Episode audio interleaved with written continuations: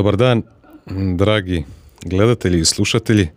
Evo nas e, još jednom u podcast studiju Hrvatska, e, našem dragom sponzoru. Svi koji imate nekakve potrebe snimanja, e, slobodno googlajte podcast studio Hrvatska, pronaćete sve informacije koje su vam potrebne i to je to. Pa evo ga, još, još jedan intervju, još jedan podcast. Ovog puta preko, mene, preko puta mene je Gloria Peranić.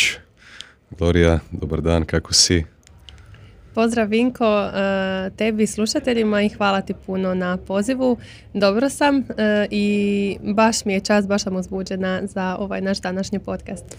Evo imali smo malo, pošto je podcast onako u malkice neformalnijem ovaj, raspoloženju. Imali smo jedno malih tehničkih problema na startu, pa smo sad svi spremni ovaj, za jedan mene dobar, ti, na, pravi mene su ti tehnički problemi svakodnevica, tako da ja sam sad na radnoj temperaturi za to. E, to je to, to je to. A, Gloria se bavi ovaj, nečim što je meni izuzetno zanimljivo. znači, moj subjektivan stav i osjećaj je da E, roditeljstvo i odgoj je jedna od najbitnijih vještina koje možemo e, na kojima možemo raditi kroz život. E, nažalost, formalni sustav obrazovanja nije nam omogućio da taj alat dobijemo ovaj ranije. Malo smo se šalili ranije pa sam ja rekao da, da ja mislim da bi za roditeljstvo trebalo ovaj, imati nekakvu dozvolu kao za dozvolu za voziti auto. Ovaj, možda malo pre, preradikalno, ali vidit ćemo. Pa ajde molim te za početak, evo ako možeš e, ljudima dati nešto, ne, krat, kratak presjek svog, e, svoje pozadinske priče, ono, ovaj, što, kako si se educirala do sada, ovaj, u, u kojem polju i zašto se baviš s ovim, s čim se baviš sada i što je to točno? E, ono čime se ja bavim je odgoj djece, odnosno pomažem roditeljima u odgoju djece. E, djece dobi 2 do 9 godina. E, ono što je nekakva pozadina edukacije iza toga je rani predškolski odgoj i obrazovanje, dakle prediplomski, nakon kojeg sam upisala magisterij na edukacijsko-rehabilitacijskom fakultetu onda je priča išla da sam išla u Milano na stručnu praksu vezano za tu edukacijsku rehabilitaciju. Onda je došla korona i ta moja praksa je naglo završila. I onda sam e, nakon toga upisala američku edukaciju e, pozitivne discipline i postala prvi međunarodno certificirani edukator roditelja po principima pozitivne discipline u Hrvatskoj. I tu nekako kreće ta e, priča, odnosno ajmo reći samo taj dio priče edukacije e, i sada se educiram e, iz područja dječje integrativne psihoterapije. To je četverogodišnja edukacija, tako da to sam tek zagrebala ovoga. E, to je to što se tiče ovog, ajmo reći, onako sustavnog dijela, ali nekako ja uvijek više volim reći da su stvarno najveći učitelji meni u ovom poslu, a tako vjerujem i svakom roditelju zapravo djeca. Odnosno da sam najviše toga dobila kad sam samo sjela onako prazne glave što se kaže i slušala to dijete što ono želi reći. I upravo zato što nisam roditelj, nego sam uvijek onako bila neka treća strana između djeteta i njegovog roditelja, sam često puta ulovila tu neku emociju djeteta ili reakciju djeteta nakon nekakvog, sad ajmo reći, ili sukoba ili bilo kakve situacije između roditelja i djeteta, imala prilike zapravo čuti tu neku pozadinu kao što nam to dijete ima za reći nakon što se ta situacija smiri, jer nema, ajmo reći, priliku reći to roditelju direktno. Što zbog nekih verbalnih kapaciteta, što zbog toga što je u toj nekoj poziciji djeteta pa ne može, ajmo reći, se suprotstaviti eh, roditelju. Tako da bi definitivno u taj dio edukacije ukomponirala i, i tu interakciju sa djecom uh, s kojom sam radila individualno i što moji nečaci, što djeca s kojom sam radila mislim da baš zaslužuju biti uh, dio tih tog dijela edukacije. Znači ti nisi on, jedna od onih osoba koja bježi od djece. Nisam i mnogi mi se čude radi toga. Uh, ajde možda malo onako neko čudno pitanje za, za start. Uh, da li se susrećeš recimo u svojoj generaciji ili možda mla, generacijama i, s mlađima od, od, od sebe ovaj, da, da postoje sve a, popularnije mišljenje da, da ljudi zapravo ne žele biti roditelji? Da, moram priznati da da. Mislim da je to onako možda čak, usudila bi se reći, neki trend kad je prvo, kad je prvi netko, ajmo reći, dao to pravo odluke, ja ne želim biti roditelj, kao da je pokrenuo cijeli neki val ljudi koji ne žele. I mislim, ja što se tog tiče, nekako ima mišljenje svatko po svojim željama. I nekako mi se čini čak da je bolje da svatko preispita sam za sebe tu odluku, želim li ja uopće biti roditelj ili ne, nego da to napravi samo zato što je to tako po PS-u, jer kao završio je fakultet, vjenčao se, našao posao, situiran. Mama i tata tjeraju. Tako je. Tako da, ono, svatko prema svojim nekim željama. Ili ima pritiska ovaj, okoline kod tebe što se tiče toga? ima, više ili manje subtilnih, ali ima, da, naravno. Podmuklih i subtilnih. Naročito, da, naročito jer se time bavim. da, da, da, da. E, malo sam komentirao sa svojom e, suprugom sinoć, ovaj, rekao sam tko će mi biti danas e, gost, to je gošća, pa smo malo ovaj, komentirali to, ona meni svaki put kaže, pa da li ona ima djece? mm Pa kažem, pa vidiš, ne znam, ovaj, ali evo, pitaću je. Nema. da, ali ja njoj, njoj kažem onda, pretpostavio sam da nemaš, ili tako sam nekako uspio ovaj, iščitati kroz sve ono, ovaj, dok, sam, dok sam malo ovaj, istraživao mm tvoj rad. Mm, a onda se nekako mislim, stalno sam imao tu dilemu da li te može podučavati netko nečemu mhm. ako nema praktično mm znanje, jel tako? Ili nekako praktično iskustvo. I onda sam se zapravo sjetio da čitav, čitav sustav, formalni sustav obrazovanja naš, mene su na ekonomskom fakultetu e, poduzetništvo učili profesori koji nisu bili mhm. dana u životu poduzetnici, pa su me menadžmentu učili ljudi koji dana nisu bili praktično menadžeri u nekakvim kompanijama ili tako dalje. A onda sam vidio da zapravo postoji izuzetnih učitelja koji su skupili, objedinili sve te najbolje prakse i zapravo ponudili ciljenoj publici ovaj, zapravo najbolje moguće znanje. Kako ti gledaš na, na, na to teorijsko znanje, praktično znanje mhm. ili kako bi ti točno opisala svoj rad i, i, ovo što radiš trenutno? Jesi li imala tih nekih ono kao problemčića na početku sama sa sobom, da li imam tu autoriteta ili to. Ja. Baš mi je drago da se me to pitao, naročito zato što danas o tome pričam skroz otvoreno, e, a na početku mi to je onako bilo, ajme, kao vjerojatno će to biti prvo pitanje ljudi, pa da li ti imaš svoju djecu. Ali ono što sam zaključila nekako putem, kao prvo, ja i da jesam roditelj, ta moja uloga bi bila samo neki moj osobni primjer u smislu um, moje osobno iskustvo, ali ne postoji isto iskustvo jer ne postoje znači ne postoji dvoje iste djece ili istih roditelja ili istog odnosa. Znači čak i isti roditelj sa dvoje djece mora imati dva različita odnosa ako uvažavamo nekakav djetetov individualni uh, pristup. Um, osim toga, ono kako ja radim zapravo sa svojim klijentima, sa roditeljima koji to žele, je na način da im ja kažem iz perspektive djetetovog razvoja i općenito odgojnih pristupa što bi u njihovom slučaju bilo idealno, odnosno čemu trebaju težiti, ali uvijek to spuštam na razinu njihovih trenutnih okolnosti, dakle jedne realne svakodnevice. Čisto za primjer, ako imam klijenticu koja ima dijete od nepune tri godine i ona mi kaže da djetetu daje crtani, ja njoj hoću reći da prema istraživanjima djecu do treće godine ne bi trebalo izlagati ekranima, ali ću isto tako reći da ako je ona sama s tim djetetom 24-7 i ima potrebu uh, bilo oprat kosu, bilo samo popit kavu u miru ili bilo što, da tih 15-20 minuta koliko će ona upaliti crtani ili pola sata, djetetu zaista neće naškoditi toliko da ona to ne bi smjela napraviti. U smislu, važnije je nekad da je roditelj e, namiren, dakle da je on smiren, da su njegove ono osnovne neke potrebe za snom, za hranom i tako dalje namirene, da bi on uopće imao kapaciteta biti... Za snom teško. pa naravno, ali baš zato to i govorimo, jer u smislu e, e, ne govorimo mi o idealnim uvjetima. Dakle, u idealnim uvjetima nemoj djetetu dati crtani, u idealnim uvjetima nemoj djetetu dati, ne znam, slatkiše, nemoj djetetu dati, mislim, ali to su toliko nerealni uvjeti. I mislim da je nekako bojazan roditelja kad pitaju da li ja imam svoje dijete, upravo ta, kao, da li ti znaš kako je nama stvarno? Ali ja nikad ne krećem iz pozicije jednosmjerne komunikacije da ću ja sad reći roditelju to moraš tako i tako, nego uvijek je moj prvi korak pitat kako izgleda vaša svakodnevica. Znači, kakva je obiteljska dinamika, da li je to jednočlana, dvočlana obitelj, to jest roditeljska obitelj, da li dijete ide u vrtić, znači, da li imaju možda još osim tog djeteta mlađu uh, bebu, dakle, sve neke stvari koje užasno utječu na obiteljsku svakodnevicu. Postoje, postoje nekakve generalne značajke, ali onda postoje naravno i specifične Tako od, od obitelji do obitelji.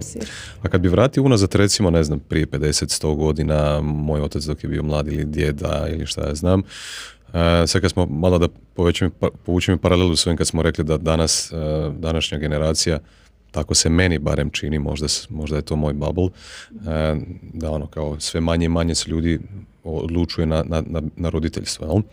I onda kad se sjetimo tih, tog perioda, recimo od prije 50 do 100 godina, ljudi su uglavnom možda krivo govorim, tako mi se čini, ljudi su uglavnom ovaj, e, rađali djecu e, zato što ta najmanja organizacijska jedinica društva, obitelj, e, da bi, da bi funkcionirala trebala imati nekakvu radnu snagu, jel tako? Mhm. I uglavnom su obitelji bile u tom periodu jako velike, to je bilo ovaj, čak četvero, petero, šestero djece i djeca čim su ovaj, fizički nekako sposobna već krenu raditi uh, u polju, krenu raditi sa stokom ili šta znam kakva je situacija bila tada. Ali totalno lifestyle i svakodnevica, kako ti kažeš, je bila totalno drugačija u tom u to vrijeme. Zapravo smo se primarno bavili onim e, zadacima koji su nam donosili osnovne potrebe kao što je hrana, sklonište i tako dalje. Znači tim smo se bavili. Nismo se bavili recimo ovaj, nekakvom drugom djelatnošću da bi nam dala te osnovne potrebe. Jel? I onda žena imala nekakvu svoju ulogu u, to, u toj zajednici, muškarac ima nekakvu svoju ulogu u toj zajednici i da ti kažem gdje ide moje pitanje. E, od žena danas se zapravo izuzetno puno ovaj, traži. Ja vidim, bez obzira na to koliko god ja pokušavam e, biti e, izbalansirati te, te tu, tu, svoju ulogu zapravo i svoje obaveze u roditeljstvu i dalje vidim da to ovaj žena je ipak preuzela puno, puno, puno veći dio. A danas žene, osim što su prije muškarci bili ti koji su se financijski kao brinuli za, za obitelj, jel tako, danas žene s mahom većina žena radi, jel tako, isto doprinosi to, toj e, zajednici i još naravno obavlja se one zadatke koje je obavljala i ranije koji spadaju po taj tip kućanskih zadataka. Da, i to je baš onako neki društveni fenomen. Mislim, ako gledamo kroz povijest, uloga djeteta i uloga svih članova obitelji se zapravo mijenjala različito u različitim kulturama, povijesnim trenucima i tako dalje, ali danas smo nekako došli do toga da mm, je ženi samo nametnuto još nekih uloga, odnosno žene su i preuzele zato što su htjele biti aktivni sudionici društva, što je sasvim naravno u redu, ali hoću reći da su samo dobivale sve više i više zadataka bez da su se neki drugi zadaci oduzimali. E sad, ipak moram dodati da mi se čini kao da u, zadnji, u zadnje vrijeme, ili barem u mom balonu ljudi, a, nekakav trend rasterećenja žena na način da potraže pomoć vezano za održavanje kućanstva. to je možda onako neki najveći trend, uh, kažem, iz ovog nekog mog područja, zato što postoje uloga koje ne možeš ili ne želiš zamijeniti. Na primjer, bolje je da zamijeni recimo čišćenje kuće nego brigu o djetetu uh ili primjerice svoj posao ne želi naravno zamijeniti zato što želi e, se baviti svojom karijerom i tako dalje.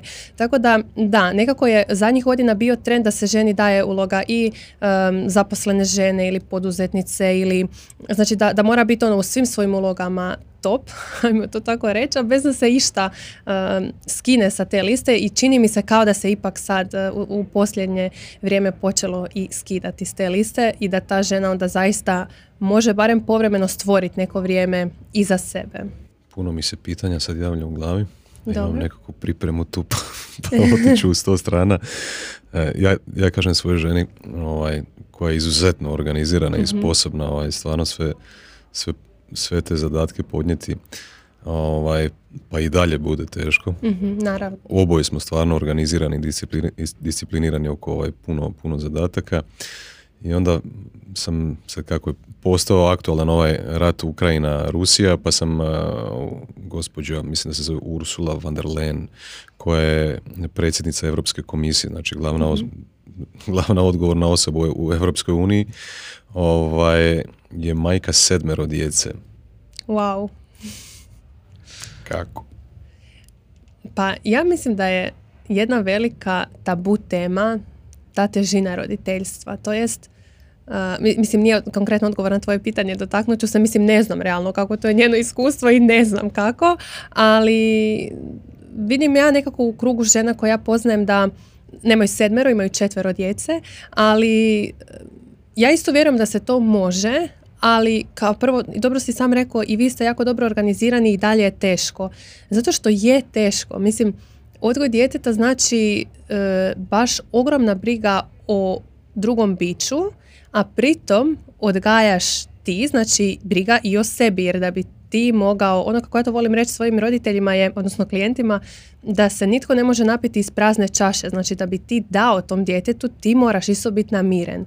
Tako da mm, koliko god smo organizirani, koliko god se ti educiraš od koju, koliko god ti radiš na sebi, to ti sve samo pomaže, ali ništa od toga ne znači da će to biti ono lagano, jednostavno i tako dalje. Mislim da je to onako kao prvo veliki dugotrajan proces i da je iz dana u dan, znači nije svaki dan savršen, ali je nešto što težiš, znači težiš tome da ti budeš bolji sa sobom i da ti budeš bolji tom djetetu.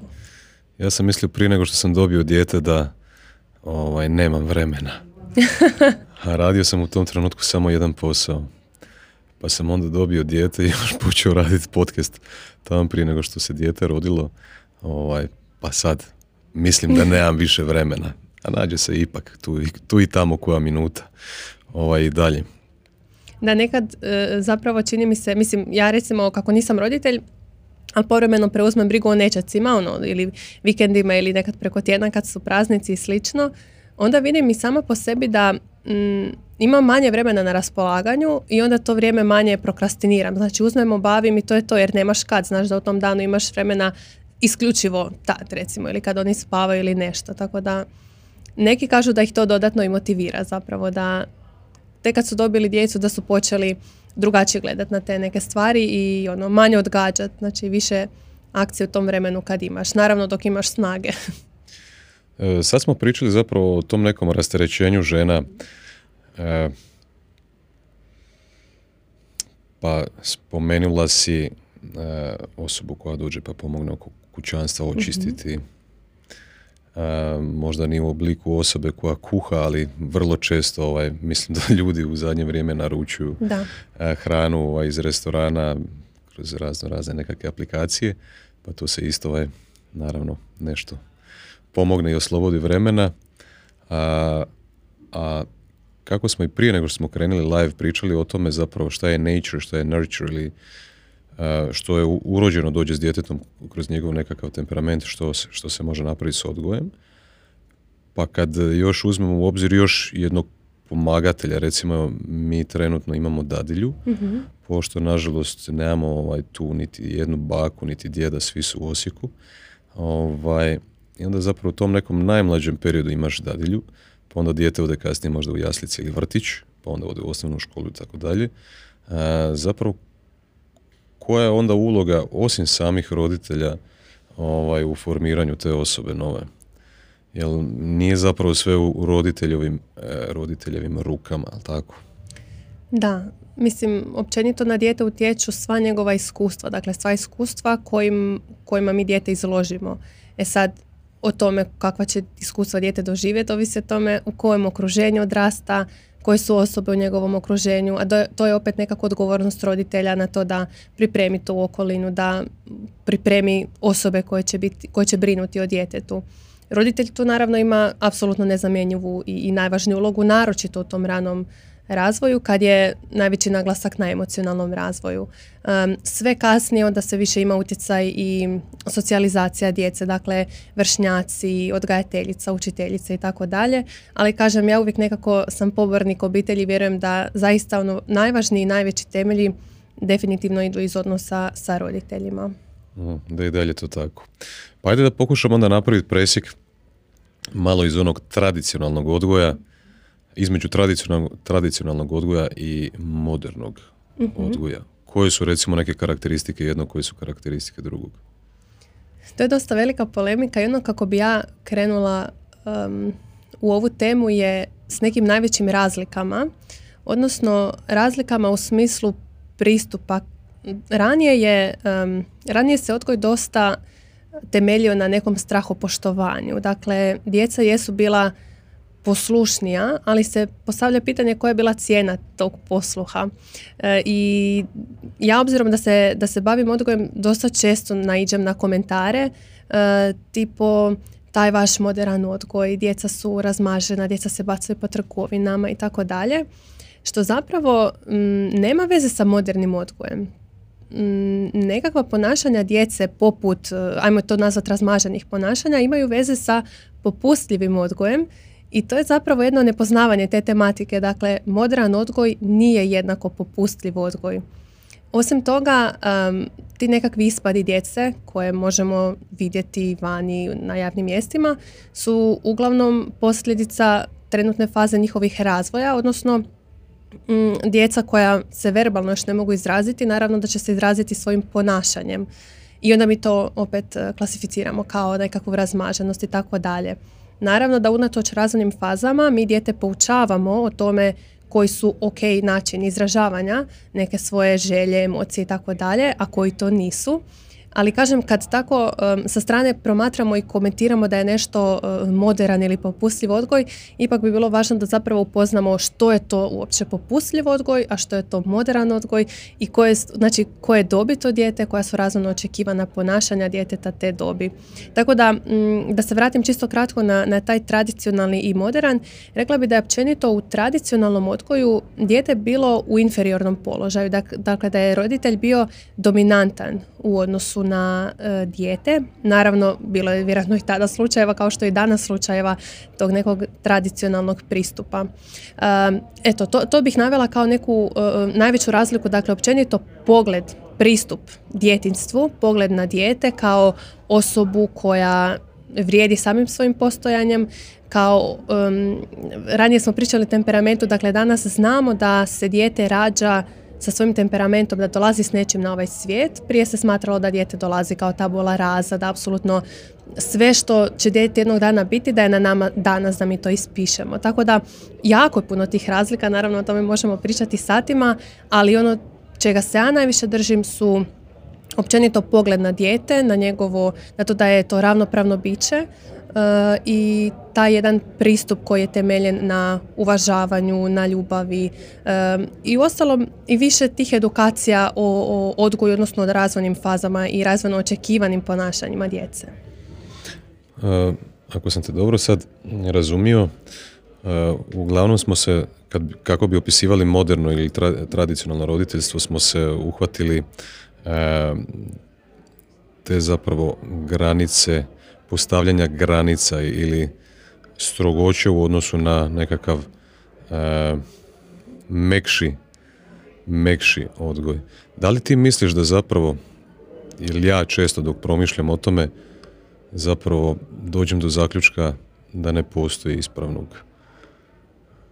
pristupa ispravnog e, odgoja ili roditeljske uloge.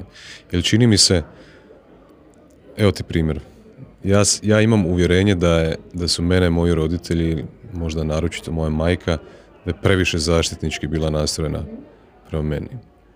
I onda sam recimo kasnije mogu reći da, da sam, ne znam, ok, ucijelio sam se s 24 godine, ali dalje sam bio u Osijeku, bio sam kod njih, pa naš nedjeljom ručak, pa ovo ono, pa češće i preko tjedna ručak. I to pa nekako si uz, uz, uz roditelje tako, onda sam se kasnije naravno preselio u Zagreb i to, ovaj, i onda sad ja kada odgajam svoje dijete, ja se razmišljam, ne, ona mora biti što prije uh, ono, odgovorna, slobodna, samostalna, to je moj osnovni i glavni zadatak kao roditelja. Tako da se meni čini da to ono ide iz generacije u generaciju s jednog kraja na drugi. Da ono što ja imam osjećaj da sam propustio, da ću pokušati dati, da je propušteno kod mene da ću pokušati dati svom djetetu, onda će možda biti pre strog ili pre, previše autorat, autoritativan prema svom djetetu, pa će moje dijete reći ne, ja ću svom djetetu dati više ljubavi, popuštanja, mekoći i tako dalje. Kako ti se to čini?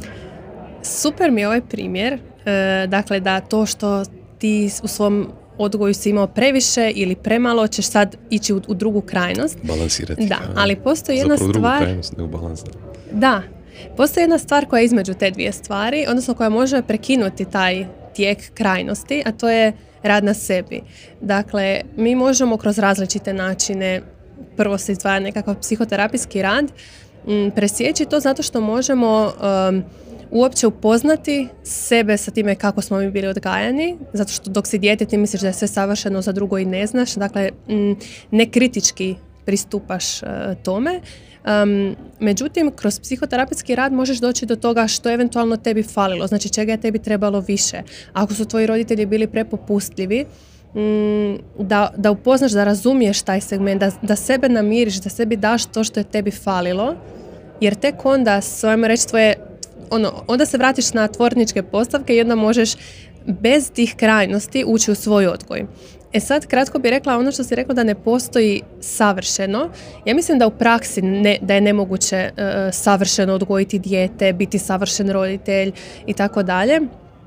Ali definitivno mislim da em, kroz taj kroz upoznavanje sebe i rad na tome što je tebi falilo ili čega ti je bilo previše, da se to može ispravljati kako bi ti onda što pravilnije e, postupa u svojim odgojnim metodama.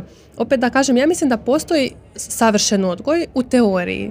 Znači, mi, mi, mi se možemo e, složiti oko toga što bi bilo savršeno, dakle kako bi bilo savršeno postupiti u nekoj situaciji, ali zaista ne poznajem neko tko može u 100% situacija to zaista tako savršeno i provesti u djelo. E, malo prije smo pričali o razlici između modernog roditeljstva i, i tradicionalnog, pa smo spominjali zapravo taj balans između e,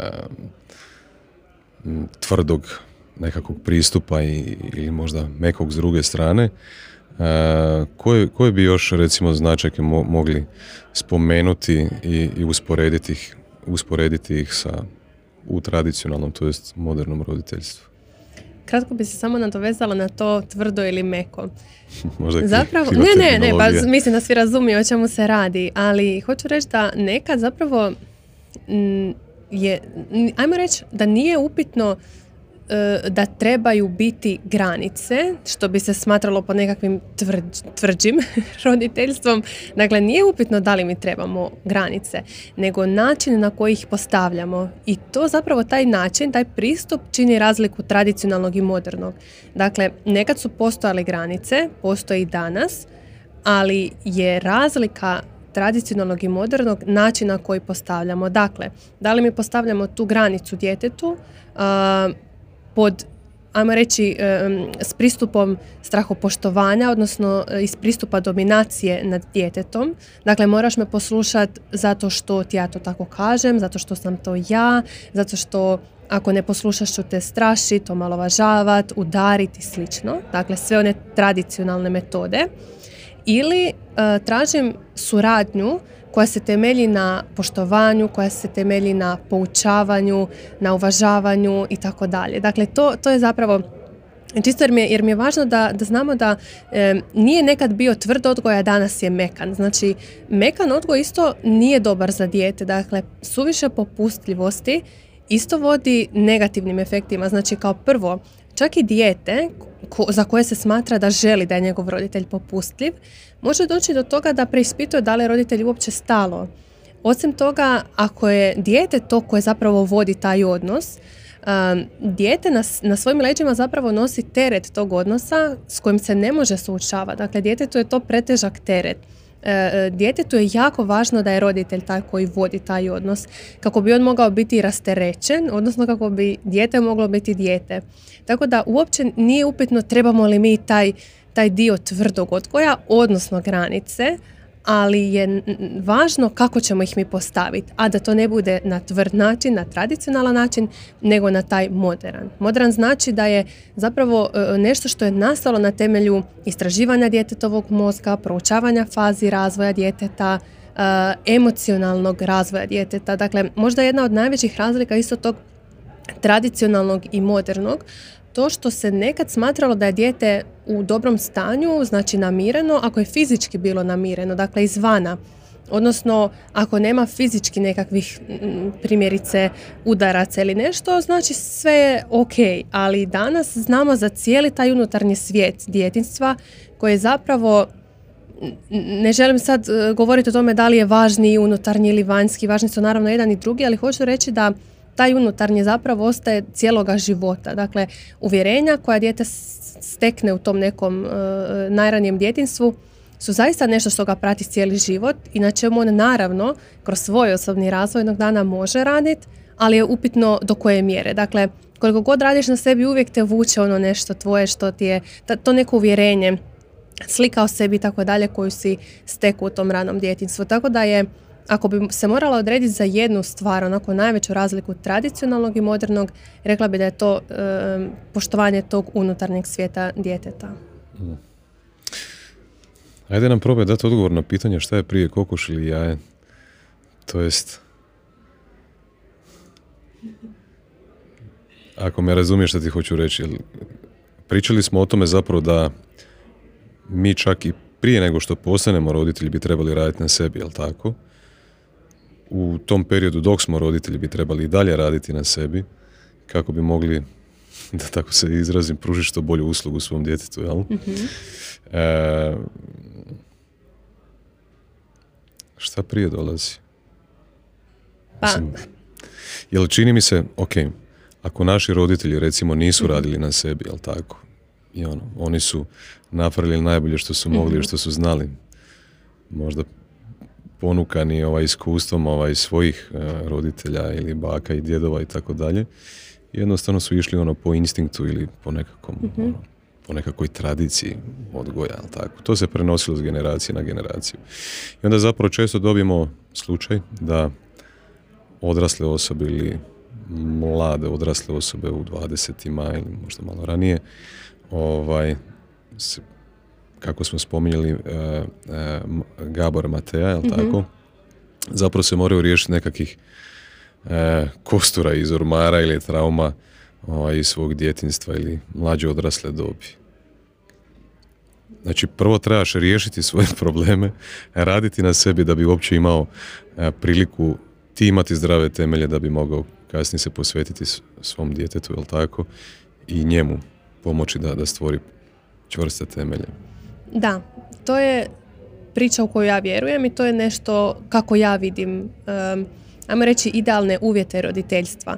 Opet ponavljam, ne postoji savršeno i uh, rad na sebi nije nešto što je um, ja ću to obaviti sad u roku dvije, tri godine i onda mogu postati roditelji, više nikad ništa u svom odgoju neću uh, izvaditi te kostore iz ormara. Um, znamo da je rad na sebi nešto što je cjeloživotno, nešto što je proces i nešto što zapravo ide kao nekakav val gore i dolje, znači ovisi o tome koje metode u kojem trenutku koristiš, a najveća je zapravo razlika otvorenost prema tome. Dakle, da li ti uopće jesi otvoren za rad na sebi, da li si uopće krenuo u smjeru toga ili ne. ljudi koji rade na sebi bi ja rekla osobno da se puno lakše onda odlučuju za uh, isprobati i neke druge načine rada na sebi, upoznavanja sebe i tako dalje. Mm, I s druge strane imamo još ogroman broj ljudi koji su možda donekle i svjesni toga da nisu dobili sve kako su htjeli i željeli dobiti u svom djetinstvu, ali nisu spremni na tome raditi. I svjesno to, ajmo reći, prenose u svoj život danas, u svoj partnerski odnos danas, u svoj odgoj, u svoj posao i tako dalje. Tako da je to onako cijela jedna velika priča uh, vezano za taj osobni razvoj jer realno to nije nešto što se odnosi samo na naš odgoj, nego zapravo na apsolutno svaki segment e, našeg života.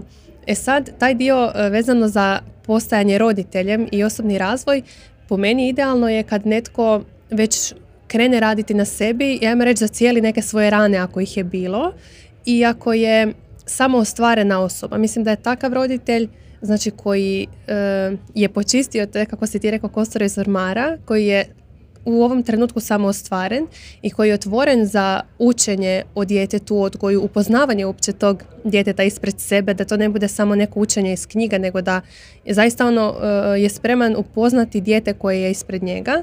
Da taj roditelj ima najbolje moguće šanse postati ono najboljim roditeljem za svoje dijete u njihovim okolnostima. Nekako zaista ne volim te izraze najbolji, savršeni i tako dalje jer zaista u to, u to ne vjerujem na taj način, ali definitivno ono da budemo što bliži tome. Šta bi rekla nekim novim roditeljima kao što sam ja, e, gdje da krenu sa svim tim?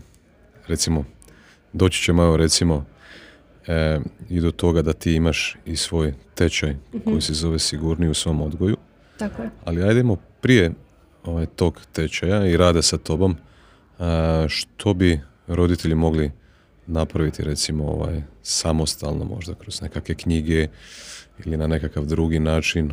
mm možda da nam opišeš nekakve alate ili tehnike koje bi mogle pomoći u, u, u tom zadatku? mislim da jedna od, ajmo reći, od, jedan od jako važnih alata, upoznavanje sebe, odnosno uh, nije alat, nego, nego postoji puno alata kako možemo upoznati sebe. I jedan od njih je to da provodimo uopće vrijeme sami sa sobom bez distrakcija. Dakle, vrijeme kad ne scrollamo po Instagramu, kad ne slušamo različite sadržaje, kad ne gledamo Netflix i tako dalje. E sad svatko od nas provodi to vrijeme na neki drugi način. To može i ne mora biti meditacija, može i ne mora biti e, pisanje nekakvog dnevnika, zapisivanje misli i tako dalje.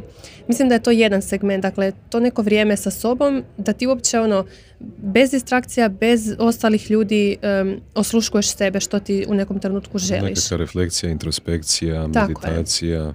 Tako je. Onda nam je neki drugi komad svih tih, uh, cijelog tog procesa, psihoterapija, koja je još uvijek, ja bih rekla, ne znam kakav je, kakav je tvoj dojam, još uvijek je tabu. E, Evo, ja ću reći da ja idem na psihoterapiju, meni nije Idem i ja na psihoterapiju, da, ali mislim da, da još uvijek to nije... Um... Žena tuče moraš. um, ja još uvijek znam dobiti onako komentare ti ideš na psihoterapiju, pa šta će tebi? Ono kao ti si normalna. Pa radim na sebi. Da, i, i to je, ovoga, ja, ja volim reći, ona izraz, čula sam jednom, mentalna higijena i jako volim taj izraz. Dakle, svima nam je normalno ići kod liječnika, sa autom ići na tehnički, ali kad, je, e, kad smo mi u pitanju, onda nam nije normalno ići na psihoterapiju. fizičko zdravlje je super, jer treniraš, paziš šta jedeš, ali mentalno zdravlje da, kao nije potrebno raditi na njemu.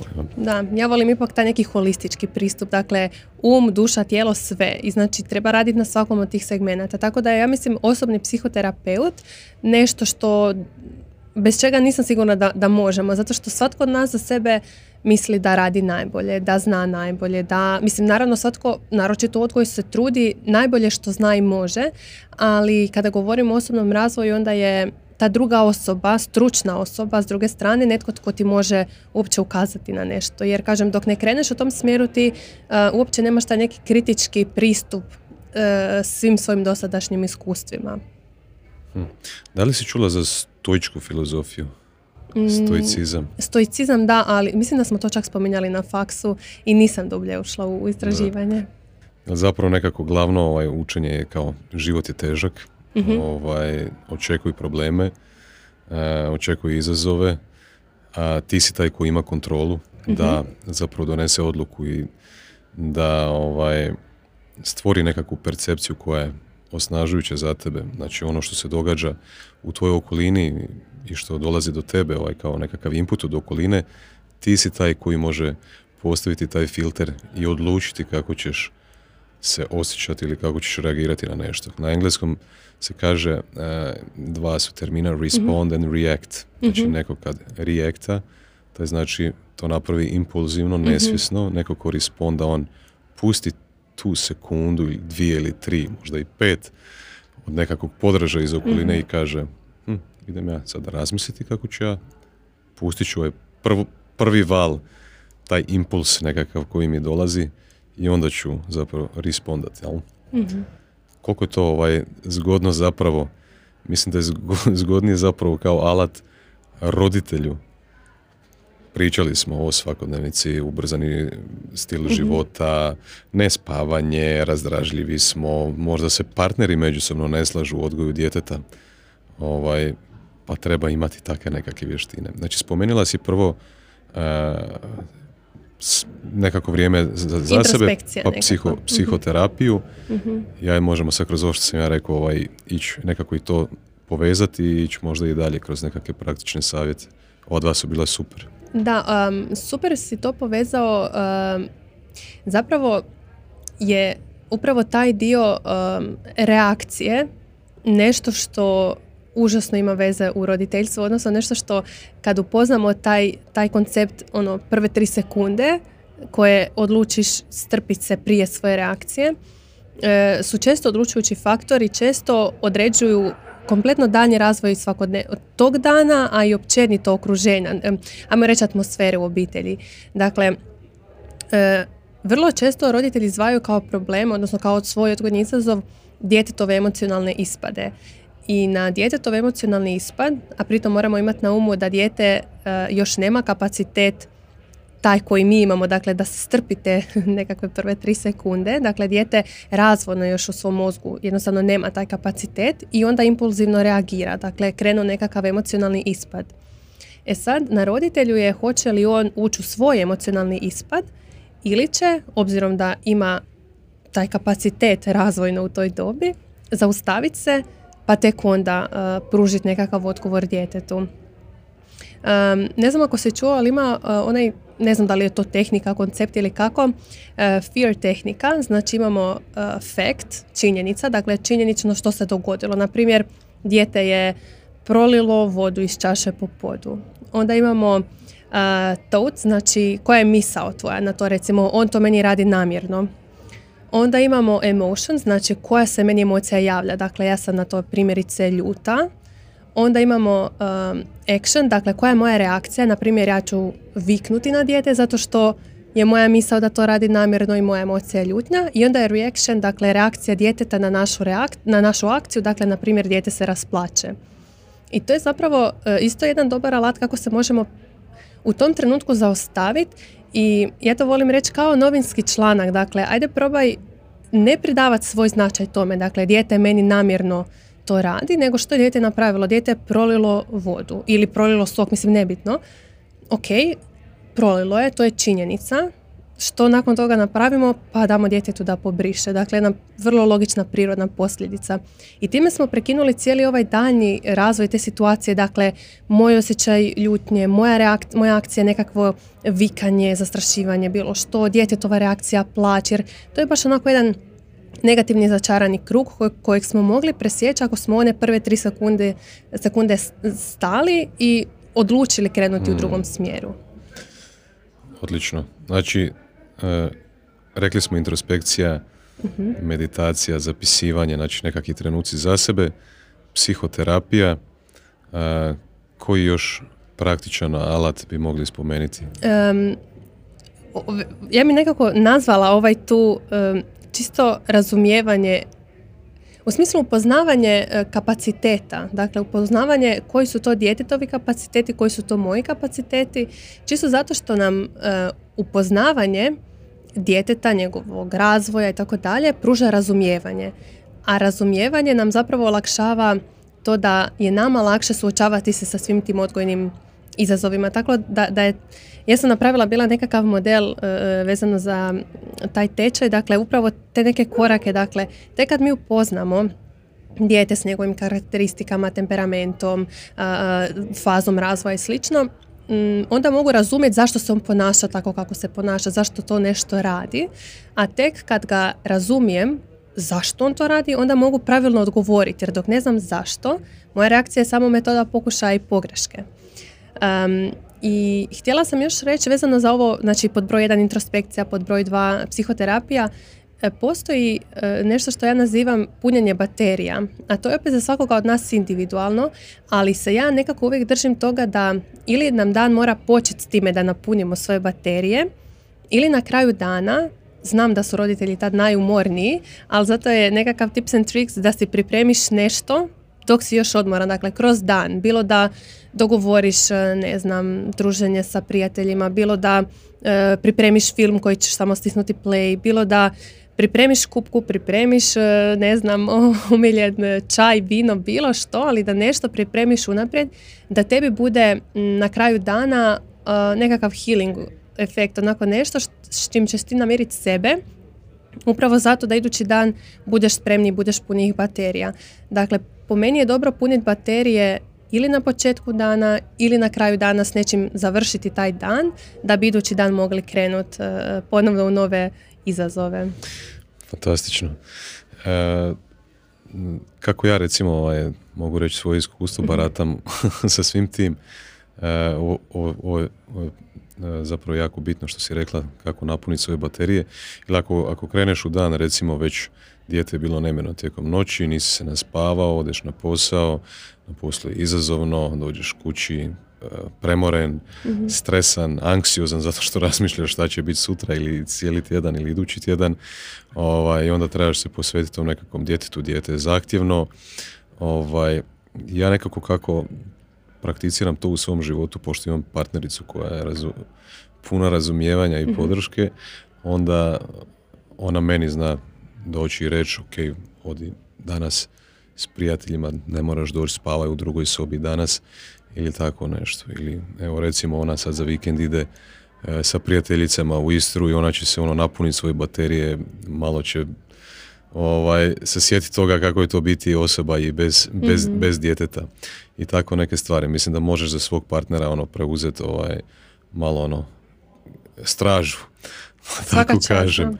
Ovaj, pa da, da ta osoba se opet sjeti toga da je ona individua, da je ona mhm. treba vremena za sebe, ovaj, da napuni baterije.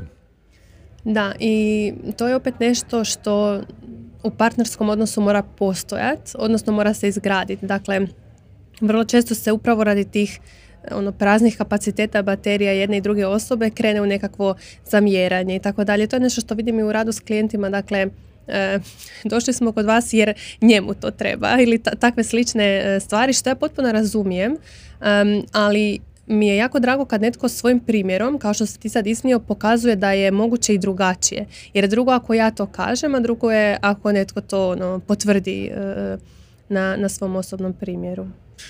Uh, ako sam te dobro shvatio, radiš većinom sa roditeljima, mhm. ali znaš raditi i sa djecom.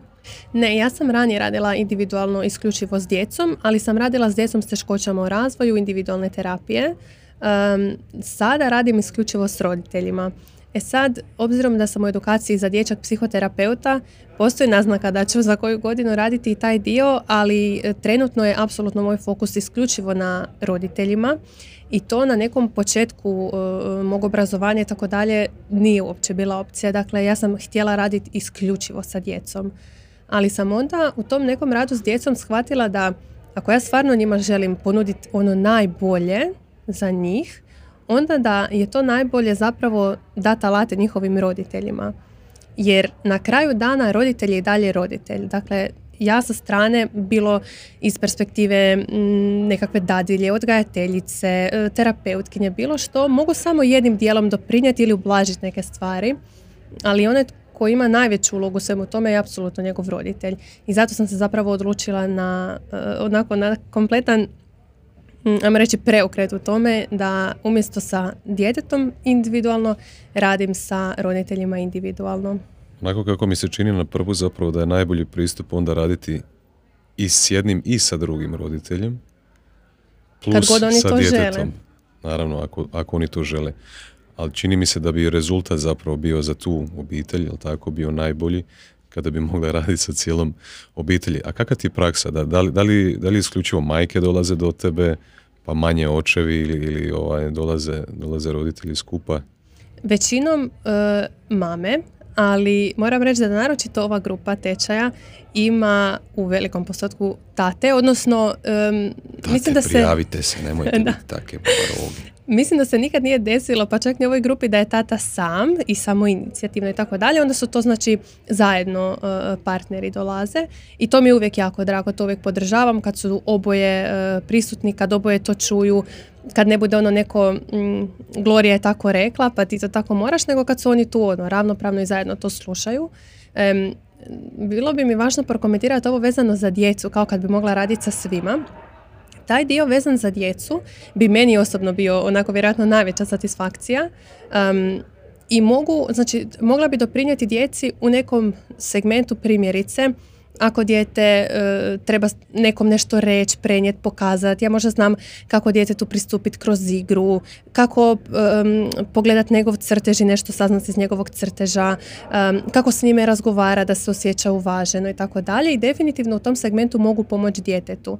Ali ja ne mogu umjesto roditelja izgraditi odnos djeteta i roditelja. I ne mogu umjesto roditelja, što sam znala dobiti upit, da li mogu dovesti dijete kod vas jer e, ne poštuje moj autoritet. Znači, takve stvari se ne rade preko treće osobe i upravo zato je moj rad isključivo s roditeljima da, da njima pokažem kako, kroz koje alate oni mogu ostvariti odnos, e, e, sve ono što oni žele postići u svom odgoju, a to najčešće krene iz, nekih, iz neke potrebe da ugase neko djetetovo ponašanje, da nagovore dijete da se ponaša nekako, uh, onda zapravo dolazimo do toga da ispitujemo odakle uopće to ponašanje ide. Dakle, da vratimo stvari, ajmo reći, na svoje mjesto. Kako bi onda, zato što uh, moje uvjerenje je da djetetovo ponašanje dolazi kao posljedica. Onda je na nama da nađemo posljedica čega je to i kad mi to promijenimo, onda se i to ponašanje ponovno mijenja kao posljedica. Naravno da postoje uh, neki alati i trikovi kako mi možemo i ta ponašanja trenutno ako su neizdrživa, kako ih možemo smirivati i tako dalje. Ali je poanta uvijek raditi na dva fronta. Dakle, mi radimo na tome da dijete više ne manifestira ta neka ponašanja, ali to nikad ne ide bez toga da radimo na uzroku, znači što je ispod tog ponašanja. Uh, jutros mi je palo na pamet pitanje, uh, ne samo jutros, nego često ja promišljam o svemu, pa sam i o tome promišljao. Ovaj, e, da li postoji poveznica i koja, i da li postoje razlike između uloge recimo menadžera u nekakvoj firmi sa svojim podređenim ili zaposlenikom i roditelja i djeteta. Teško mi je odgonetniti ovaj, gdje su razlike. Jednom sam dobila neko slično pitanje u nekom privatnom razgovoru ja zapravo ne znam zašto, ali imam neki otpor između povlačenja te paralele, mada ono što jesam upoznala kroz izgradnju svog posla je to da zapravo i tvoj posao može rasti samo onoliko koliko ti kao osoba rasteš, kad je u pitanju osobni brand naravno. Mm, I tu sam zapravo prvi put upoznala onako kroz primjer kao da stvarno možemo naći neke poveznice i sve, znači i odgoj, i vođenje posla, to su sve stvari u koje ti unosiš sebe. I zato možemo povući tu paralelu i zato ne možemo govoriti ni o e, nekakvom, nekakvoj izgradnji biznisa, ni o odgoju bez da govorimo o komponenti sebe, odnosno rada na sebi. Naravno da možemo i neki ljudi rade bez da rade na sebi, neki ljudi odgajaju bez da rade na sebi, ali će se kroz nekakvih 20 godina vidjeti rezultati jednih i drugih. Um, Zapravo prošite, mhm, prekidam. Zapravo je i menadžer je u poziciji autoriteta, ali tako? Kao i što je roditelj. Da. Kad bi ovako išla na, na prvu, kad bi ja i ti išli zajedno sad pronaći nekakve sličnosti mhm. ili razlike. Da, možemo brainstormat i da. Međutim, bitno nam je kako neko definira taj autoritet. E, i, I vjerujem da je tu ponovno poveznica, vjerujem da je i bilo kakvom menadžeru u interesu da ga njegovi zaposlenici ili podređeni ili kako god ih nazvali poštuju, da slušaju neke njegove upute mm, zato što znaju da jer mu vjeruju, jer, ono, ajmo reći, znaju da je to nešto za, za njihovo dobro i tako dalje. Međutim, kod djece nemamo taj segment kognitivnog razumijevanja, to je za moje dobro, nego imamo cijeli taj dio otpora kad nešto djetetu ne dopustimo, ali ovaj dio vezano za odnos i razumijevanje autoriteta, što autoritet uopće znači, tu, tu možemo povući paralele. Mislim, dobro, to je sad već... Autoritet je zapravo, možemo reći da su u jednom i u drugom slučaju uh, ili roditelji ili menadžer su osobe koje imaju moć. Je tako? Da, I, i, i roditelji i menadžer moraju biti ti koji su vođe. Znači, mora se znati tko vodi taj odnos ali je upitno na koji način to radi i onda tu postoje e, ljudi koji to rade uvažavajući drugu osobu ili dijete kroz empatiju, kroz e, jedan pristup ajmo reći, njegujuć, uvažavajuć i postoje oni koji idu na um, liniju manjeg otpora, odnosno autoritet i, i moć koriste negativno u smislu brza rješenja, prijetnje, kazne. Sad naravno kod, kod interesi. Da, da, to sad već ovisi naravno o kome pričamo i kako velike su razlike, da li govorimo o poslovnom ili, ili odgojnom, ali zapravo kad gledamo da, postoje uh, velike... Postoje sličnosti, postoje sličnosti, postoje razlike. Meni sad u ovom trenutku dok si ti pričala, uh mi se učinilo da je zapravo najveća razlika u onoj drugoj strani u odnosu. Znači, možda je roditelj i menadžer su sličniji po svojim ulogama, ali druga strana, znači zaposlenik ili dijete nisu ovaj slični, jer dijete je mlada osoba koja još nije kognitivno razvijena, još nema kao što je recimo zaposlenik neki koji je u 20 ili 30 ili možda i poznijim godinama, pa tu zapravo je velika razlika. Možda da, zapravo ali, da pristup mora biti drugačiji. Jel? Je, ali opet postoji, recimo, ja mislim da je odlika dobrog menadžera, između ostalog, to da upozna svoje zaposlenike um, i da nekako i njihove, sad ne znam jer se u taj dio biznisa ne razumijem dovoljno, ali ono što bi ja rekla je da je idealna situacija kad uspiješ ukomponirati e, nekakve želje, interese, ambicije tog zaposlenika, isto tako u svoj, u, vaš zajednički cilj, ajmo to tako nazvat. Um, hoću reći da je bitan individualni pristup i kod jednih i kod drugih. Ono što su ti, te nekakve ambicije i želje zaposlenika, kad prevedemo na djecu, kod djece su to zapravo isto tako neke individualne potrebe, individualne želje, ali isto tako i taj dio temperamenta. Dakle, mi moramo poznati dijete koje je ispred nas. Mm, tako da taj dio individualnog pristupa, naravno da se razlikuje u tome što znači na, na koji dio moramo obraćati pažnju, ali apsolutno se izdvaja taj segment vodstva i taj segment individualnog mm, prilaženja. To je najčešće ono, ono kad se kaže ovaj, vidi dva su, ne znam, brata ili dvije sestre, kako je ona uspješna, ovaj, propalica, ovaj, ono, isti odgoj bio. To mi je jedna od omiljenih tema. Baš sam snimila e, za YouTube jedan svoj podcast na tu temu kao isti odgoj, drugačija djeca. Zato što roditelji koji to objašnjavaju uglavnom e, nastoje što bolje objasniti da je stvarno sve bilo isto, da su im isto, isto, isto dali. Znači, apsolutno sve što su dali jednom, sve su dali drugom, kako su jednom, tako su drugom. Da, i zapravo ono što se tu, što meni vrišti kad to čujem, je gdje je tu individualni pristup u smislu Naravno da, da ćemo neke stvari dati jednako, znači nećemo jednom djetetu da dati više ili manje, ne znam, ljubavi ili, ili materijalno nečega, ali je individualni pristup nešto što se još uvijek jako zanemaruje, a ne bi se smjelo zanemarivati, odnosno to je rezultat toga da nam je jedno dijete sasvim drugačije od drugog, zato što su kao prvo njegov temperament je vjerojatno drugačiji, njegovi individualni interesi su bili drugačiji, njegove potrebe su možda bile drugačije, a nisu bile zadovoljene na taj način, nego su bile uniformne, znači ono, mi imamo neki kalup odgoja i bez obzira koje dijete dođe, mi imamo isti taj kalup. I onda se to dijete naravno ne snalazi dovoljno dobro, odnosno nezadovoljno je u tom kalupu zato što mu ne odgovara ili mu je tjesno ili mu je preširoko. Dakle, da, zapravo ovaj, nažalost roditelji nisu vješti dovoljno da bi se znali prilagoditi uh, objem, objem ob, kako se kaže, ob, jednom i drugom, jednom i drugom djetetu, da, da prebacim na ovo jednostavnije, da. jednom i drugom djetetu, ovaj, pa hm, nije lagana to, nije lagana to vještina ovaj, znati, ovaj, prilagoditi svoj pristup eh, različitim temperamentima, različitim vrstama osoba. Apsolutno. Mislim, to, to je definitivno jedna od, uh, jedan od velikih izazova i to je nešto za što bi rekla da ipak neki roditelji uspijevaju, možda intuitivno, a definitivno i oni roditelji koji rade na tome uspijevaju kad nauče. I često se zapravo stvori kod, kod klijenata taj neki aha trenutak kad um, primjerice, evo možda neki od, od najčešćih uh, trenutaka kad dobijemo taj aha efekt je kad imamo dijete izraženog karaktera, znači dijete koje se uglavnom, e, kako roditelji to kažu, da ili vrlo tvrdo glav, svoje glav, da, da, da drži to svoje i tako dalje.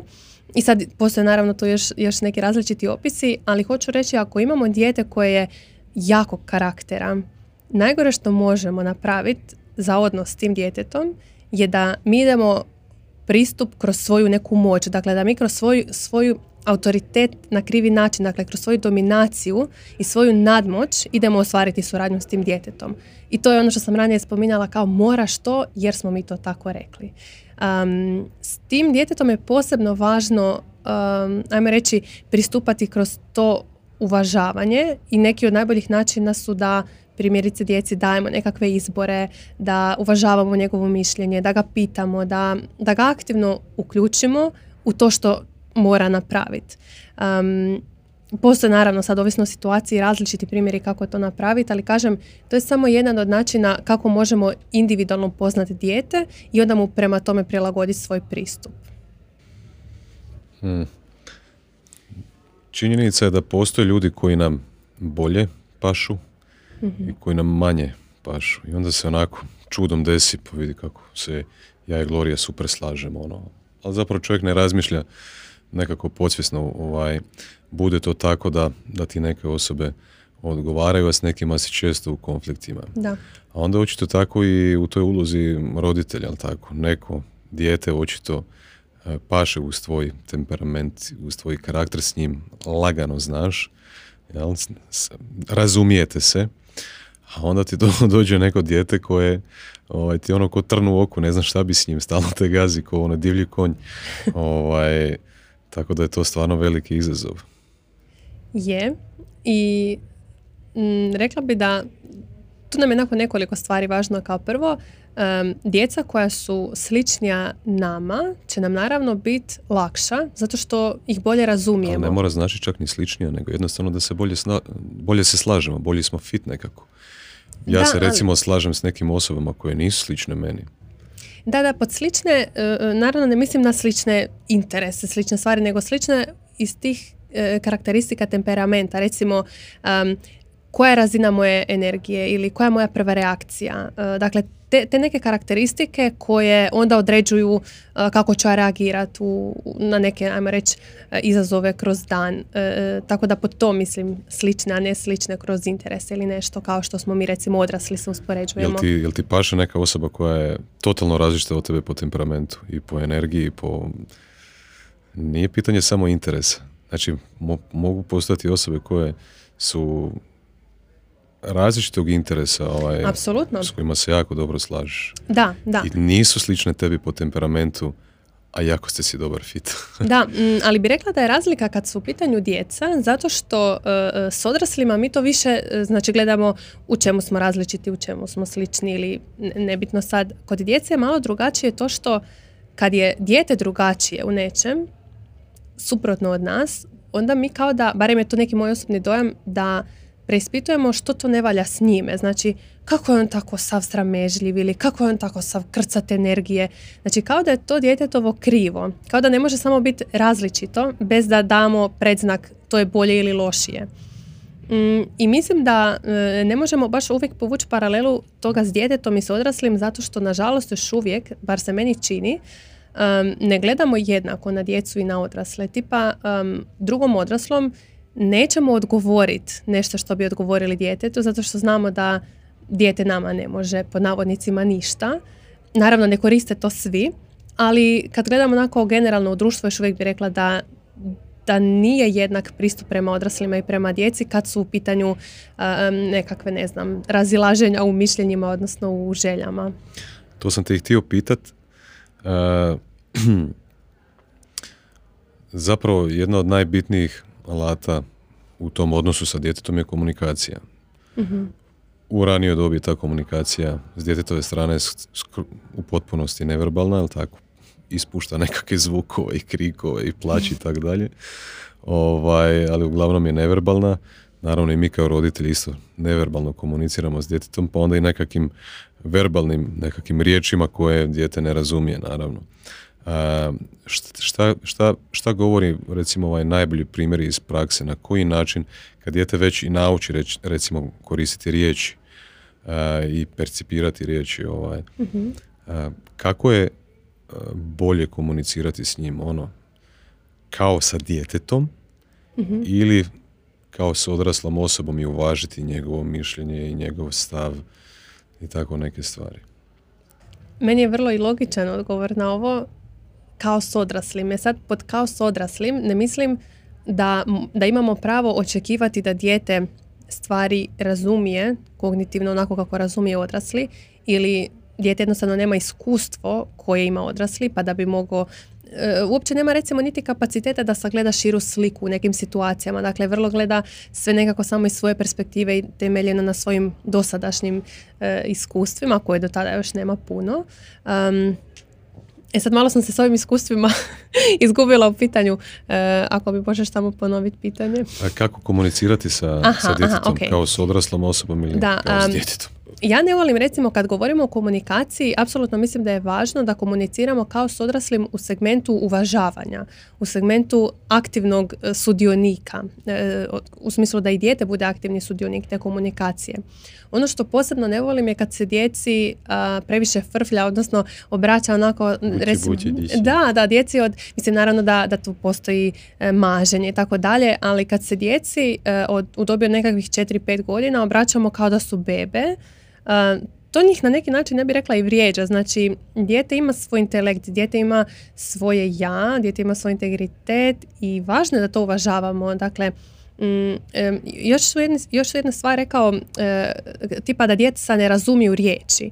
I to je istina, dakle djeca ne znaju govoriti, ne razumiju možda značenje svih riječi, ali je jako puno toga u odgoju na razini neke energije, odnosno namjere. Dakle, mm, možda dijete neće razumjeti što mu ja sve želim reći, recimo, neće razumjeti ako ja kažem ljubav je će 15 minuta, pa idemo iz parka, na primjer, ono ne zna zaista što znači 15 minuta, ali mu je pomoglo taj dio da se pripremi. Dakle, ja sam mu to najavila, on se sad može pripremiti.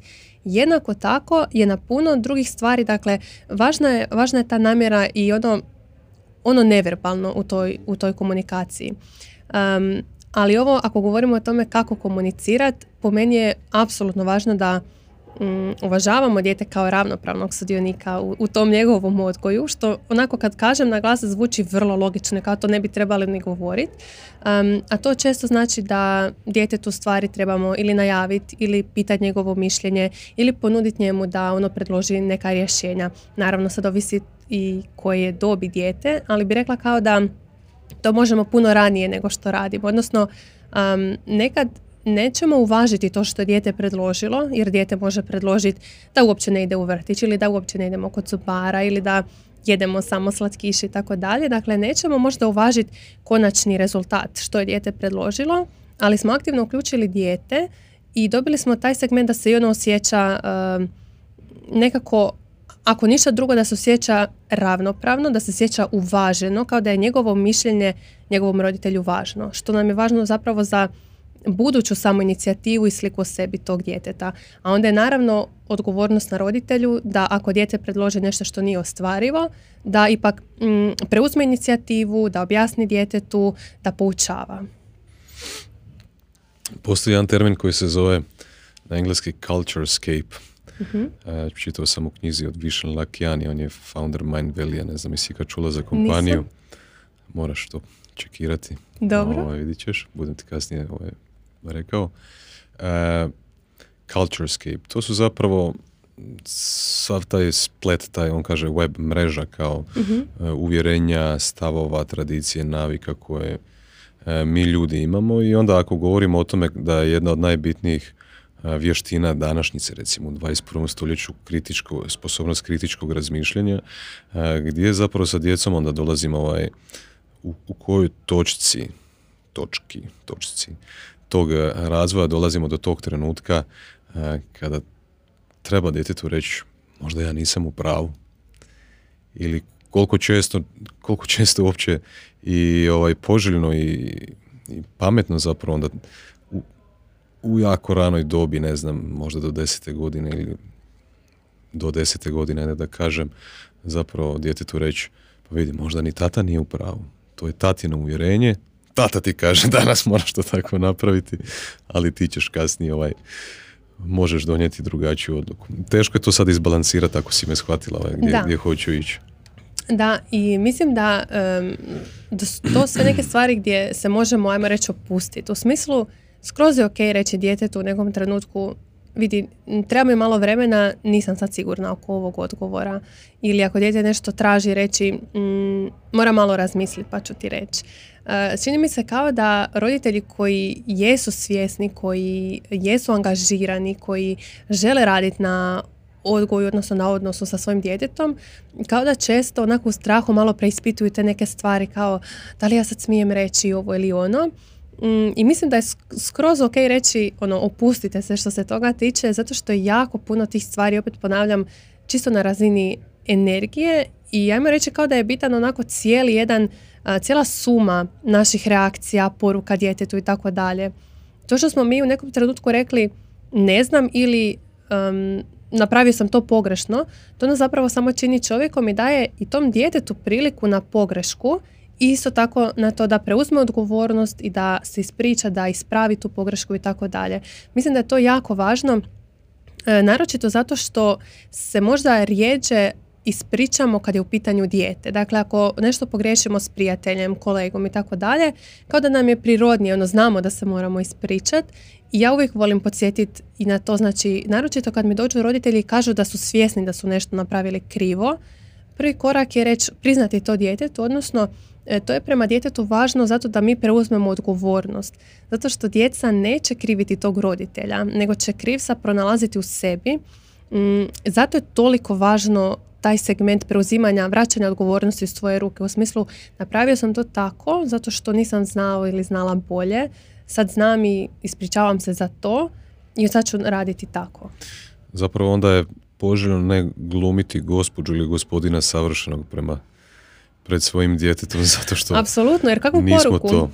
kakvu poruku šaljemo djetetu? Moraš biti savršen, dakle moraš biti perfekcionist, ne smiješ pogriješiti. I to je jako važno i u razvoju djetetovog samopouzdanja, koji vidim da je velika želja roditelja danas. Jako često mi se postavlja to pitanje samopouzdanja, ali ako malo gledamo samopouzdanje znači da... Se malo uh Samopouzdanje znači da dijete vjeruje u svoje sposobnosti, odnosno odrasla osoba, dakle vjeruje ja to mogu.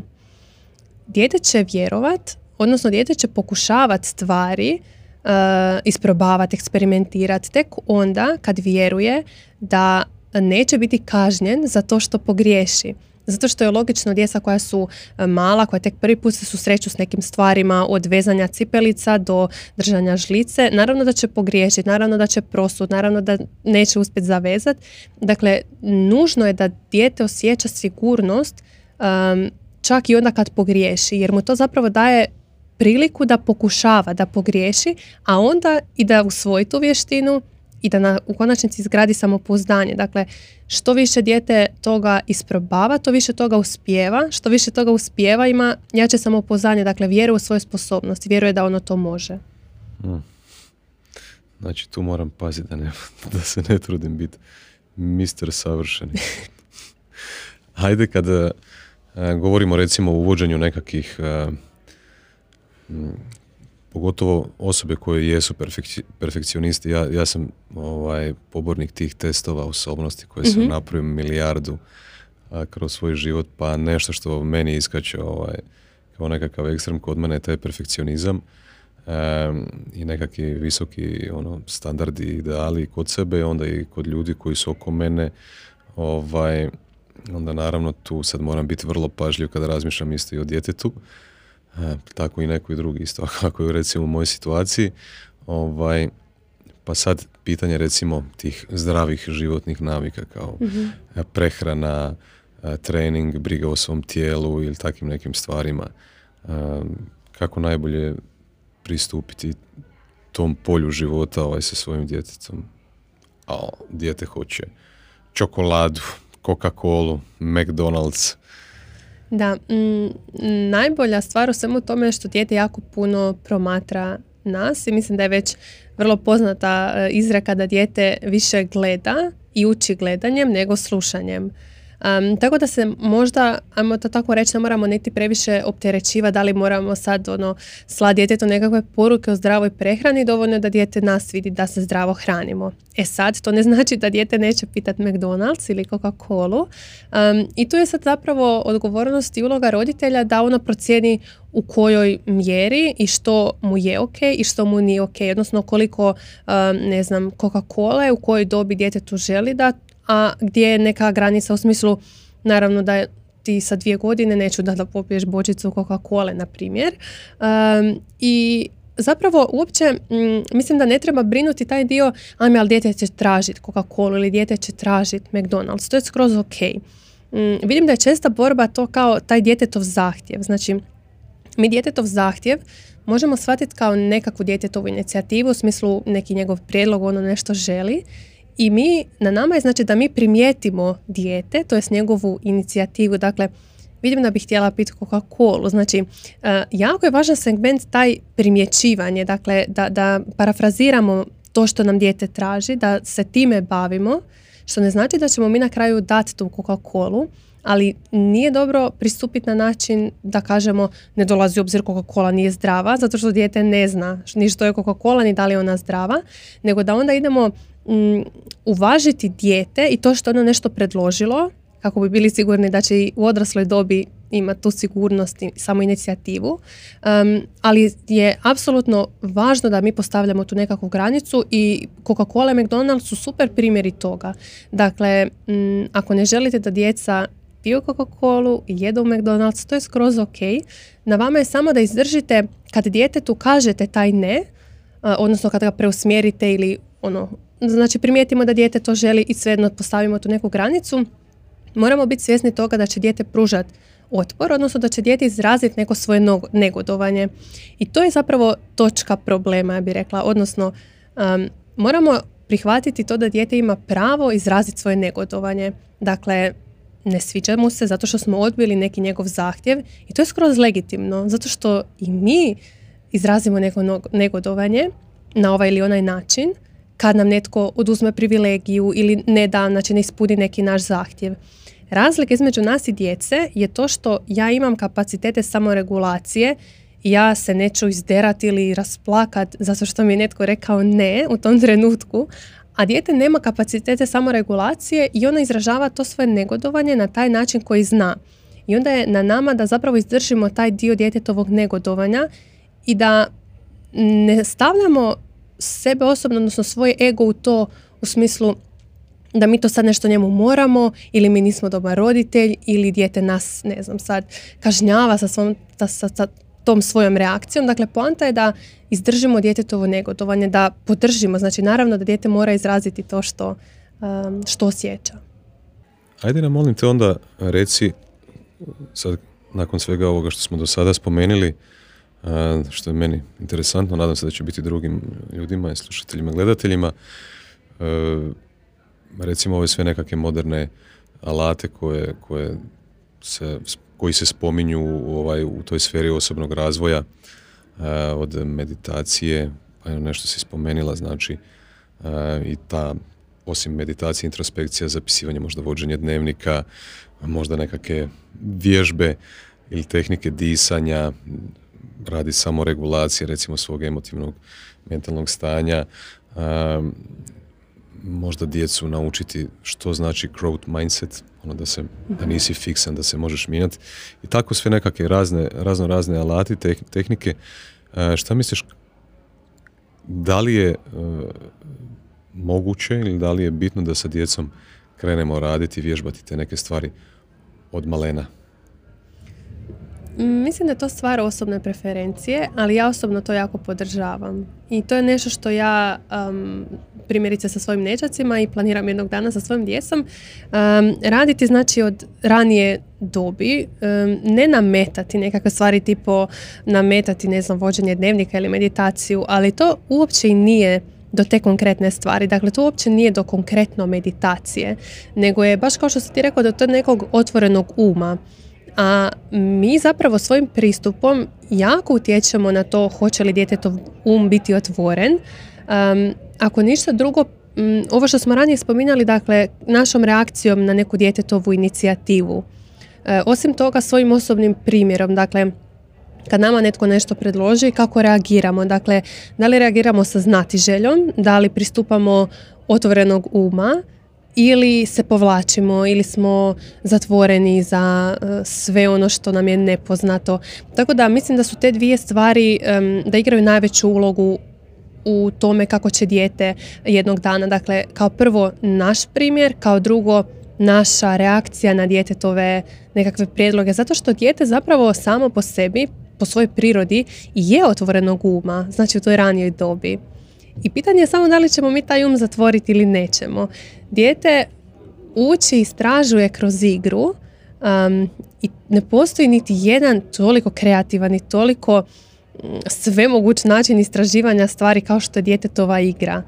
Ali onda mi svojim odgojnim pristupom i nažalost e, obrazovnim sustavom možemo raditi zapravo prilog kontra tome da zatvorimo zapravo taj djetetov um, da ga ukalupimo.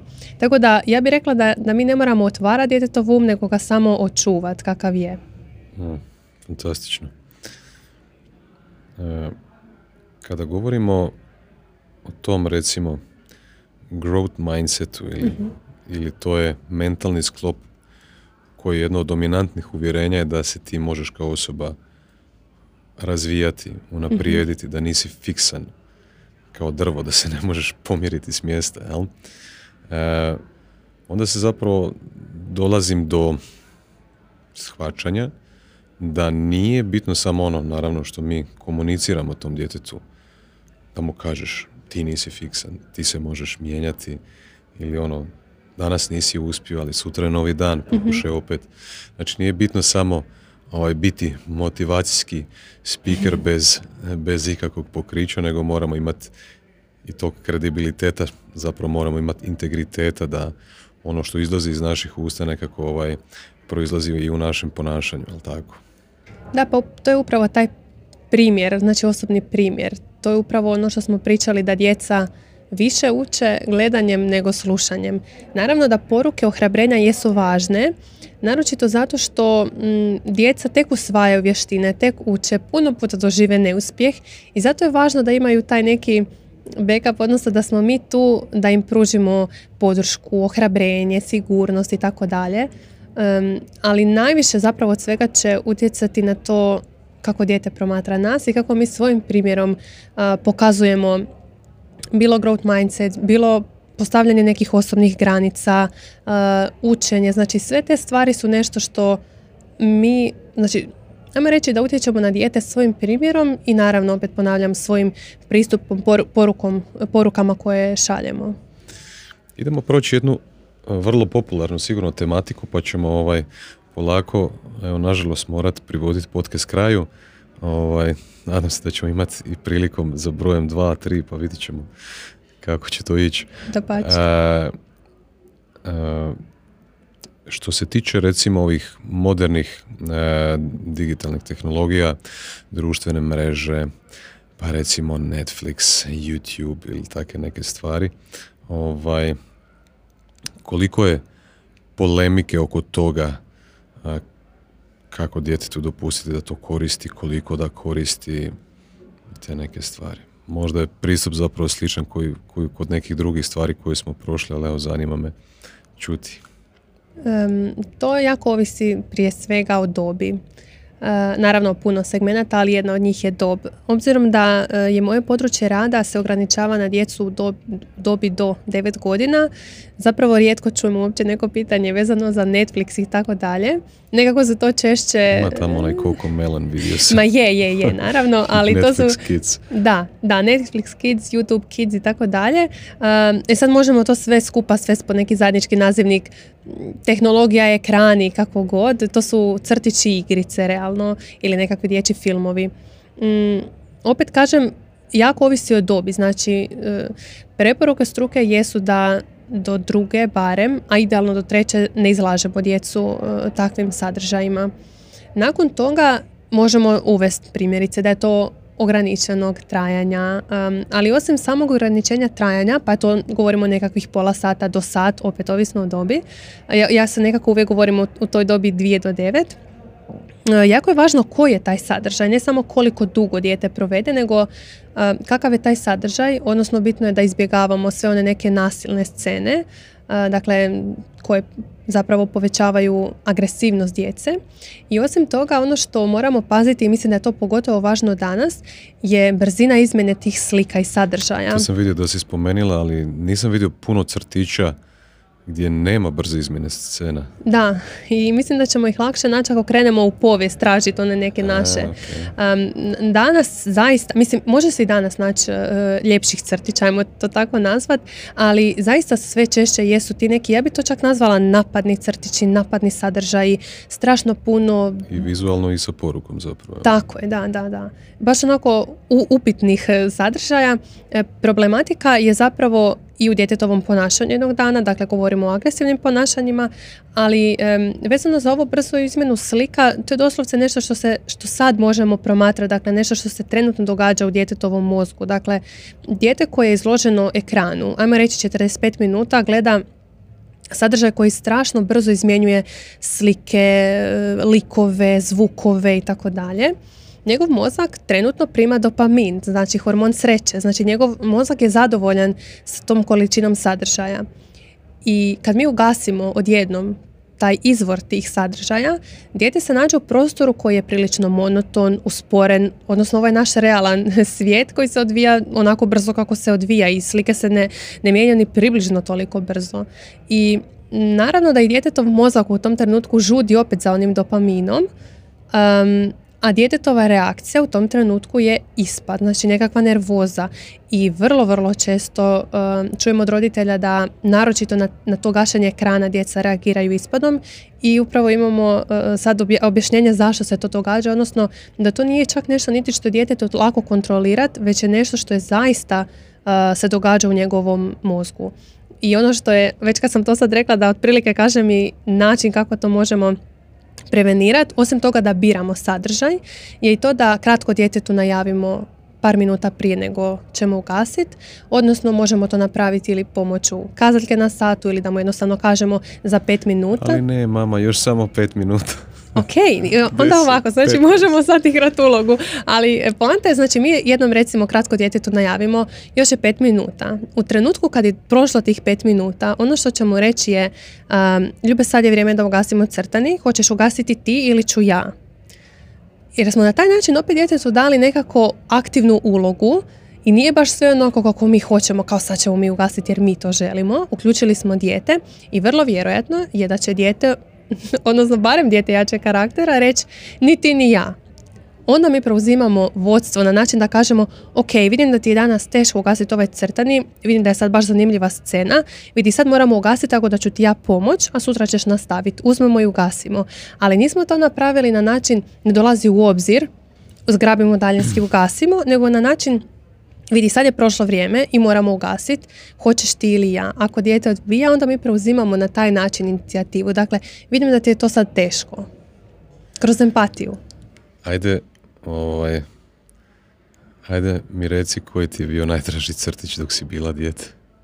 Ja, nisam o tome dugo razmišljala. Pa ajde neka ovaj, ljudi isto koji gledaju i slušaju, neka oni napišu komentare isto koji mi... Jer to je meni jedna od ja često s bratom znam pričati o tim nekim stvarima što smo radili kao djeca. Ovaj. mm Vidim da ljudima ono oči za iskre kad se sjete djetinstva i tih nekih stvari, ono neke igrice prve, ne znam, Nintendo, pa prije Nintendo je bio onaj Atari, ovaj, ne znam, čak sam i to, ja sam star ko Biblija, 85. godište. Ovaj, koji crtiš ti bio? ja ću reći koji su mi sad pali na pamet, a baš razmisliti kasnije o tome, zato što ja se čak prilično često sjetim nekih stvari svog djetinstva, naročito zato što se bavim odgojem, pa mi je dosta, eh, onako dosta mi reći svježe pamćenje na stvari poput igre, nekakve različite igračke i takve stvari, ali crtić kod crtić, stvarno mi je teško sjetiti se. Sjetila sam se Medvići dobra srca i sjetila sam se... Um, Čekaj, to nisu leteći medvjedići ili jesu? Jesu. Aha, onda, eto vidiš, onda sam zaboravila i kako im je točan naziv.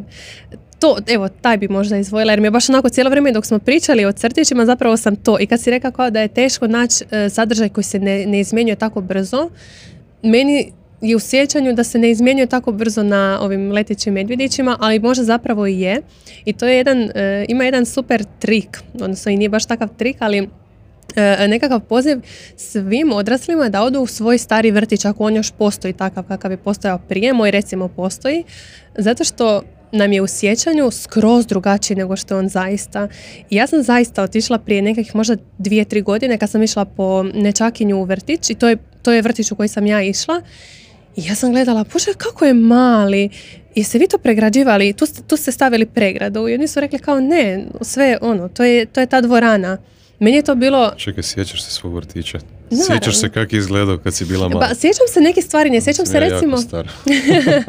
Znaš što mi je ostalo u pamćenju? Ostalo mi je, znači ne sjećam se recimo grupe kako je izgledala ta naša e, e, naša prostorija i naravno to se i mijenja, ali se sjećam dvorane dvorane gdje, smo, gdje nam je dolazio Sveti Nikola, gdje smo im imali nekakve priredbe, tog se sjećam. I te dvorane, odnosno u mom sjećanju je ta dvorana ono nepregledna, velika, nema mm. kraja. I sad kad sam došla, to je ono, prostorija, evo ga recimo kao ovo tu. I meni je bilo ono, gdje ste pregradili? Što se tiče tih crtića, isto ovaj, ja leteće medvjedići čak znam cijelu pjesmu na pamet, dan danas. ne znam zašto, ali znam. I dalje. Ovaj, bilo je tu svega, ovaj, ne znam, ono, Rakuni, oni ne znam, jel si to gledala? Mm. Ovaj He-Man je meni bio broj jedan, naravno imao sam čak i džemper, ono, koji mi mama napravila He-Man. Ovaj, pa kasnije, ono, dok sam već bio malo stariji, sedmi, osmi razred, tamo šesti, ne znam koji, ponekad Cartoon Network bio, pa ne znam, Dexter's Laboratory, nisi to gledala, Cow and Chicken, Ti znaš sve te neke strane, ja sam ti gledala samo ove neke naše. Domaće, a? Da, većinom. Mig Mig. Ali sve ove Tom i Jerry, na primjer, to sam voljela, da. Se zove Mig Mig ili se zove tako nekako? Ne znam. Ali Tom i Jerry je onako baš old school, to je mislim ja, Baš napišite vi koji su vam crtići bili super. E, za kraj jedno pitanje. E, pročitao sam na tvom Instagramu, pošto ja odgajam ženu, curicu, djevojčicu sada, mm ovaj, piše ako obrazujete muškarca, obrazujete muškarca. Ako obrazujete ženu, obrazujete generaciju. Ispod sam potpisala čiji je to citat, trenutno se ne mogu sjetiti. Um, meni je to, mislim da to onako povlači više pitanje i nekakve sociologije i općenito e, društvenih znanosti, ali mi je bio jako zanimljiv kad sam ga pronašla, zato što ja mislim da u meni onako negdje duboko čuči i neki mali feminist. Um, općenito mi je zanimljivo zapravo promatrati promjene u društvu kroz odnos prema ženama. Prema ženama i prema djeci. Jer sam ja nekako, kako sam odrasla u ovom stoljeću, mislim u, ovom, u ovoj fazi, čini mi se kao da je uvijek dijete bilo, um, kako bi rekla, u tom položaju. Znači uvijek se na dijete gledalo ono kao da je ono malo nježno piće koje moramo čuvati, koje moramo... Jednostavno zapravo shvatila da kao prvo moji roditelji nisu uh, odgajani na taj način, odnosno nije se baš tako gledalo na djecu, a kamoli onda kad krenemo istraživati neku povijest i kulturu. Um, što se tiče ovog citata, zanimljivo mi je zapravo zato što bi rekla da um, ja vjerujem ono da, da žena nosi, kako se kaže, ono, tri, tri kuta kuće ili tako nešto. Uh, ja mislim da nosi sva četiri. pa, mislim, u mom slučaju. Naravno da, da je idealan balans u odnosu i da, da ono, moramo težiti nekakvoj ravnopravnosti i tako dalje, ali mislim da još uvijek nismo došli zapravo do potpune ravnopravnosti u odnosu prema ženama uh, u nekim segmentima kao što je, ne znam, plaća za isti posao i takve stvari. I onda imam potrebu povremeno naglasiti tu važnost uh, odgoja i obrazovanja žena Um, ja sam isto sad na vašoj strani od kad sam dobio kćer. Niko vam više ništa ne može. Hvala ti. Um, kažem, mislim, nije, nije moje područje direktno rada, pa, pa se ne bavim izraživanjem te tematike toliko, ali me privatno jako zanima. Um, I čitala sam razne istraživanja o tome koliko novaca žene ulažu u obrazovanje vezano za ono neko daljnje obrazovanje, različite edukacije, e, mastermind, tečajeve i tako dalje, a koliko muškarci. Takve neke stvari me e, dosta zanimaju, kažem to onako više čitam. Neke... Više ulažu žene sada, ali tako? Da, da, da. da. a i dalje su muškarci navođeni na, na onim, kako bi rekla, pozicijama vodstva, da. mislim, to je onako nešto što onako više čitam povremeno i volim čuti takvu neku informaciju, ali se ne bavim takvim stvarima. Pa evo, bio sam ti nedavno u Izraelu, tamo žene nose ove e, dugačke cijevi, puške, pištolje i tako idu na vojni rok dvije godine, mhm. tako da tamo je i quality ono pravi, jel? Onda to znači jednu i drugu stranu. To se recimo jako kosi sa svom ženskom energijom koja je pa tope sa neki novi val. Tako da. za kraj, gdje te ljudi mogu pronaći online i saznati nešto više o tebi? E, pa tu je web stranica edukatorica za odgoj.com, Instagram, Facebook, edukatorica za odgoj i YouTube edukatorica za odgoj kanal. Gloria, hvala ti na prihvaćanju mog poziva. Bilo mi je fantastično. E, nadam se ljudi da ste i vi puno toga naučili. Vi koji jeste roditelji, vi koji planirate mm. postati roditelji. Ovaj, I nadam se da ćemo imati priliku ovaj, ponoviti. Hvala ti od srca još jedan put na pozivu i ugodnom razgovoru. Hvala tebi. Vidimo se ekipa, bok.